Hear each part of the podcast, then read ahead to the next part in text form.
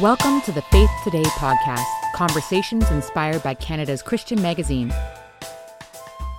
To read her is to love her. To interview her is to start to think you should really hang out soon. Dr. Kate Bowler is a New York Times bestselling author, a podcast host, and a professor at Duke University. She's also Canadian, and we claim her. When she was just 35, Kate was diagnosed with stage 4 colon cancer. In her first memoir, Everything Happens for a Reason and Other Lies I've Loved, Kate walks us through that diagnosis and its aftermath and explores the faith, friendship, love, and endurance found living in the new reality of cancer. Now we have no cure for being human and other truths I need to hear. Kate's latest book. It's a book about long, hard recovery and grappling with a live your best life now culture when you've walked in suffering. Kate is a grappler. She's also written more academic books, of course, on the prosperity gospel and about women in evangelical subculture. But I think it's her spiritual memoirs that are reaching a hurting world. I'm Karen Stiller, and you'll know why I say that as you listen to this interview. Kate, let's start with a scene in your book that I think is so symbolic of the work that you're doing when you're in the hospital bookstore in your gown with the thing. Hi, people. yes. Yeah. Removing toxic books from the shelves in the hospital. Tell us about that. I was so helpful, just unbeknownst to this poor hospital bookstore manager. They let you practice walking before they let you go home. And then I was just sort of, without permission, began exploring the hallways. And I walked past the hospital bookstore, which had just a giant display of books that, as a historian, I had studied for such a long time. It was this sort of Joel Osteen Best Life Now or Every Day a Friday or and a wide variety of people representing the prosperity gospel, which is the belief that God wants to give you health and wealth and happiness. And I had been, I thought, a very reasonably gentle observer of that movement for such a long time. And then suddenly when I my life was the one that was taken apart and I'm standing in my very sad, drafty hospital gown, I was just, I just felt outrage. So I wandered in and um, just started helpfully taking it apart, putting some on the floor, deciding which ones should go where until the hospital bookstore manager came out and was like, ma'am. and I was like, look, I'm not trying to be terrifying. I do work here. No, not in this hospital. I work here at Duke University, and I swear I am an expert in this thing. But like, you can't sell. You can't sell this to me. Yeah. And uh, and she was like, oh, it was a, it, but it's a New York Times bestseller, which is a reasonable thing to say. And I was like, you, we need to understand that these books blame patients like me for our own illness. So by the end of our long exchange, uh, she did let me write a like a list of what I deemed to be theologically appropriate replacements. But when I uh, when I walked past next time, it had, the the display had been reassembled with more Joel Osteen books was uh, with a title something like "You Can, You Will." Oh dear. Yeah, that is um, not what you need to read when you're ill. You're really pushing back on this idea that everything happens for a reason, this idea yeah. that God has a plan for all this pain. So, what are we talking about when we talk about God's plan for our lives in a good way? What's the most helpful way to think about that? Yeah. Cuz the the the desire to apply like a lesson to a tragedy seems to me to be a very normal one. At least it was in my experience. When I when I first got sick, I was inundated with people trying to explain to me God's plan, God's formula, the best spiritual way for me to get through this. And and a lot of it went I, there's a, a, couple different kinds of arguments for it. It was um, God is good, and therefore, you know, your suffering ought to be overcomable by if you just increase your faith, or um, this is just a, a test that God is giving you in order to overcome, or or you know or God is good and therefore um, don't worry, this is temporary. And so heaven will be wonderful. One of the reasons why I am so grateful to be a Christian is that it gives me a deep um, well of of love and hope. But I, you you know when you're being lied to, You just do. And I, uh, there is not a version in which a, a fellow Christian could give me in which my toddler's life could be as good if I wasn't his mom. And so I just found that the um the sort of like standing like Job's friends just kind of standing beside God rationalizing God's actions was trite and it felt cruel frankly. I found for those who are kind of fall more on the like on the reformed everything is preordained in our life side of the theological equation, I have so much love and theological respect for that. My sense, though, is just from where I'm standing, if God has a determined plan for my life, I can't know it in that moment. And certainly if I knew it, it wouldn't make it wouldn't make mortality less painful. Like God has given us these ridiculous beautiful lives, but not ever guaranteed that it will somehow be less painful if we somehow know the spiritual reasons for things. Yeah, yeah. My husband, who's an Anglican priest, likes to say cheery things like, well, we're all dispensable and why not me? You know, which is why I hand him your books because I know he'll enjoy them so much. But oh, Brent, that's a wonder. I just love it. That's so great. But it's not like what people want to hear, except it is kind of what they need slash want to hear when they're in situations like you were in, right? Yeah, I think that mortality, the idea that we're just fragile and we're finite is now culturally awkward to say. Yeah. We're inundated with all these messages that say that we're invincible and we just need to forge ahead. And unfortunately, Christianity has become begun to to parrot a lot of that self mastery language. And mm-hmm. I think one of the most loving things we can say is that we are we are deeply beloved by God, but we are not indestructible. And like accepting that fragility is also part of the work I think God gives us. Kate, as I read your books, um, as I read Everything Happens for a Reason and now No Cure for Being Human, it struck me though that you are turning through your own beauty and gifts and generosity hard things into really helpful insights, lessons, help, friendship for other people who are suffering. What does that mean to you? That feels like the I've always wanted there to be like a deep theological hospitality for the suffering, that we wouldn't feel strange anymore or lonely or embarrassed or a little ridiculous.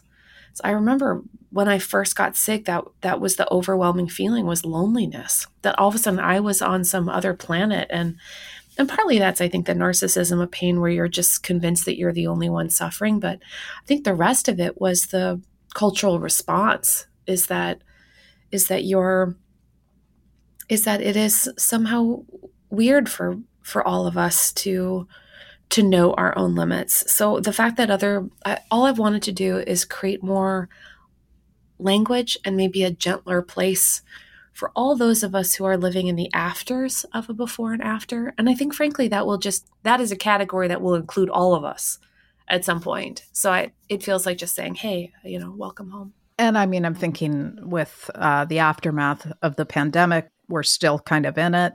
That message must resonate with people that life does actually hang by a thread. Yeah, most of, I mean, the contingency of our lives is, is so absurd. The idea that we would mostly be you know defined by things we don't choose. That that felt probably strange to even think 2 years ago but now that all of a sudden our lives went into lockdown and deferral i think it's it's easier to imagine. I think the only thing though that it makes us extra susceptible to though right now is returning to that sort of inflated I can barely catch my breath. I just need to go back and and make up for lost time feeling. It's such a normal feeling when we go through something really hard is to want to like sprint back to the person we were before, but people say totally not so unhelpful things in a moment like this. They say crazy stuff like um nothing is lost. That is that is wildly untrue. I mean, we lose things all the time, and I think it's okay to grieve our losses And if we, because if we can't just say they were gone, you know, our time, our plans, our ability to be with the people we wanted to be with, like these last couple years have been marked by loss. More cultural honesty about that, I think, would make people feel like they're at least being realism, I think, sets us up for the courage we need. But without it, I think we can feel a little like we're forced into constant denial. Yeah, and constant cheer. I'd love to talk about that that before we stray too far from this this idea of your best life now and how oppressive that can be, but I think it's really prevalent in things for Christian women conferences and webinars and um, you know symposiums and the the title of them are always in all caps i've noticed. And yeah yeah yeah. I always feel if i go i feel like i'm the grumpiest most cynical person there but i always find someone else in the back row which is great. But why are we uh, why do we market that stuff to christian women in particular do you think? Yeah. Oh wow. Well because because optimism looks a lot like faithfulness now. Okay and our theologies, our Instagram theologies, have mostly been marketed and then born by women. And that is, man, the gendered work there of being confident and put together and a joyful multitasker. And a thanks so much for asking me. I'm so honored for that invitation. And I'd love to bring cookies to the PTA. I mean, the the emotional work, the the hustle, hustle, hustle, emotional hustle is largely been been saddled on women. And so this gospel of optimism and best life now, I think, has been kind of unevenly placed on um, women. And gosh, the the faith piece does just make me nuts. I wrote a a history of Christian women, kind of ba- mostly basically since you know ordination, but especially after World War II, and so much of it is is is that they they then not don't just have to be cheerful, but they also have to be beautiful and demonstrate ease and like never let them let and if you're frazzled it's in a hilarious way not like a i'm actually breaking down. Yeah. i need i need to be sustained by others way. So i think we've kind of culturally conditioned women out of out of honesty especially in churches. That's true. The whole i'm a hot mess um, thing can sometimes ironically not seem authentic either. Yeah, because our messes, I remember um, when I was first trying to write uh, terrible, terrible stories when I was little, I always had this really plucky character who had a very powerful relationship with her horse. And, um, but I, I remember my sister was like, Oh, you've got to give her a flaw. So I'd give her like one thin, slender scar. and I, later on, when I was interviewing, you know, female mega church celebrities for that Christian women's book, I, I found that we all just had that same tendency to like pick a tiny tiny flaw like, oh, I yelled at my kids in a bank one time. And the stuff that people are usually struggling with is um, grief over a miscarriage, a relationship they still mourn, uh, a relationship they can't find that still find themselves in, kids with special needs, kids in pandemic learning, the burden of uh, an app called Seesaw that I still can't find the code for it is wild how precious moments we've kind of tried to make our flaws but the truth is we're we like we actually come undone. And and if we don't really know that about each other then we we really can't come alongside and be the be the people we need to be. Yes. I would just like to say that i have a vast precious moments collection that I have held on to for years, th- thinking th- thinking they would someday be worth money, oh, but so- they're not. but uh, emotionally so valuable. Reminds me, I'm so Karen. I love it. I really hope you go to the Precious Moments Chapel someday, which is a real and haunting place. Send me a I, picture when you it. go. I have read about it. um, you write beautifully in little drops about the local church. You include moments with pastors and bishops and friends praying for you. You allude to the church. I'd love for you to talk about how your relationship with the local church, how the church can help in times like what you've lived through.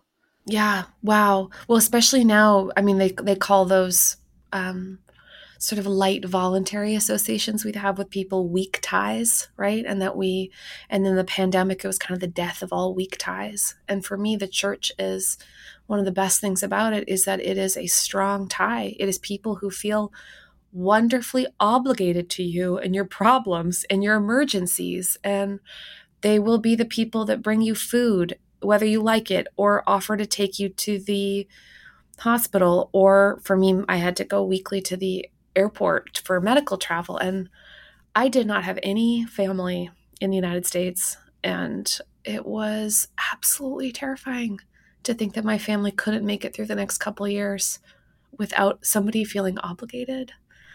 And um, I get so emotional, honestly, thinking about all the people who just like popped up. And that's the church. Like the churches the hand, like that's their A game because that's also God's A game is drawing near to the suffering. And so, um, one of the great shockers of my life is that I would have to be carried by people that I I didn't even have to know that well or didn't have to agree with on much, but that um, our love, our love would just need a lot of traction, mostly because our our lives as they are are always unsustainable. So that's been one of the great uh, privileges of both teaching at a seminary where I get to get to know pastors in their formation and then and then the other professors who have way more pastoral experience than I do.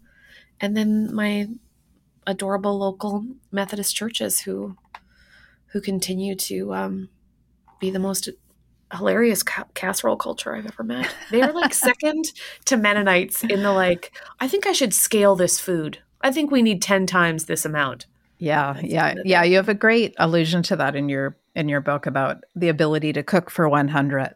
Like, yeah, that's a uh, oh my gosh. I I'm so I, I work at Duke Divinity School, and I was like, guys, I will be part of Team Methodist, but you have to let me be part of Team Mennonite when I'm at home because they the things they do with Jello and, and buns, it's really remarkable. Yeah, the church potluck is a beautiful thing. In terms of your teaching of future pastors and your interaction with them, how have your experiences changed? How you do that? What you're teaching?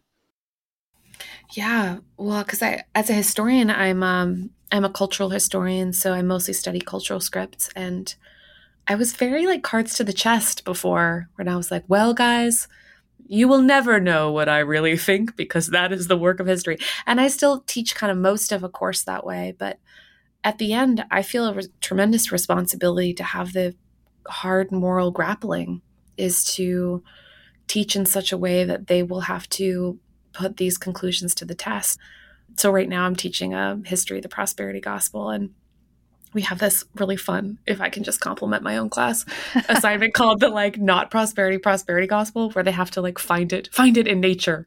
So like in Peloton or in the way they advertise MBAs or in Lula, you know, LuLaRoe, the legging company. And it's been wonderful to see them be cultural interpreters so that we can all learn how to understand the prosperity best life now water that we swim in but um but mostly honestly what what awes me is the fact that they will do dozens of funerals within the first couple years of their ministry. They they will stand there beside a coffin and say and have to learn to say true things there.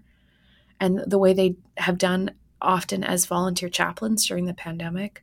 And that is a wisdom, that is a hard won wisdom that I, that makes me realize that it has to be true all the time. You know what I mean? Like whatever we say, it can't just be true at a wedding.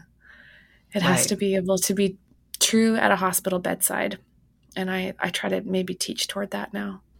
You know, I remember again my husband in seminary, and you think you think it's going to be one thing, and it ends up being something very different. And yeah, standing standing at the funeral. That's that's where a lot of the work happens.